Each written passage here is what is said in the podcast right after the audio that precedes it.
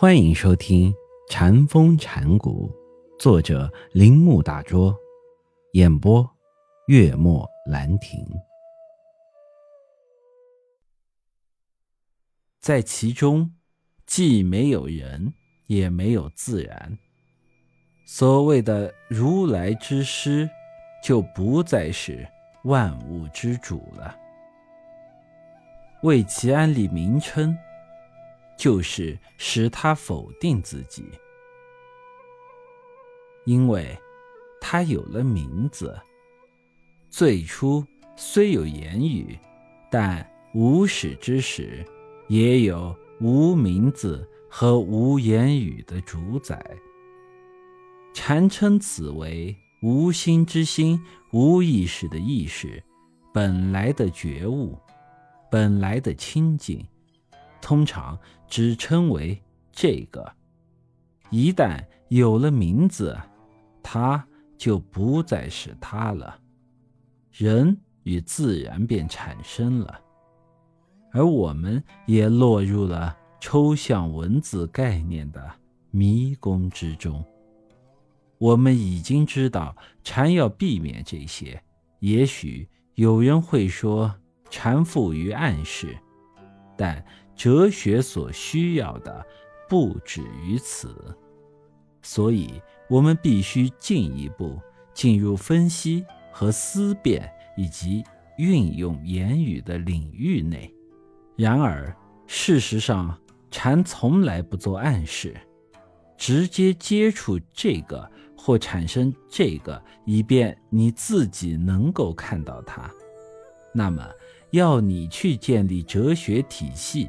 来满足理智的要求，因为禅并不蔑视这种样子的理智活动。从事实上看，禅总是违反自己所谓不立文字的主张而使用文字。只要禅是属于人而又不属于人的，就不得不这样。下述的对话可以告诉我们。禅是如何使用文字，如何传达无法传达的东西？一和尚问道悟智禅师：“万里无云，谓是本来天，如何是本来天呢？”禅师答道：“今日好利卖。”相对的看，这绝不是回答。当我们提出问题时，总想对。本来天几个字加以解释，这里的麦也可以换成米或草穗。如果这时禅师想散步，他可能说：“我们到外面走走，轻松一下。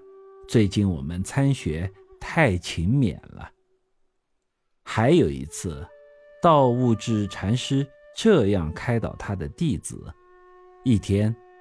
他的一个主要弟子石双庆楚问他：“老师，百年后，如有人来问吉泽之事，我应该怎样回答他？”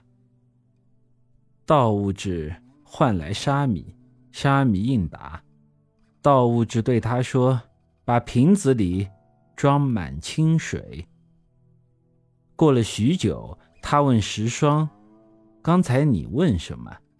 石霜将问话重复了一遍，但道物质不理会他，起身离去。这不是处理生命中最根本问题的一种最奇怪的方式吗？石霜提问的态度非常严肃，但老师对他的态度却好像他与这个问题或石双。没有关系似的。本集播讲完毕，请您继续收听。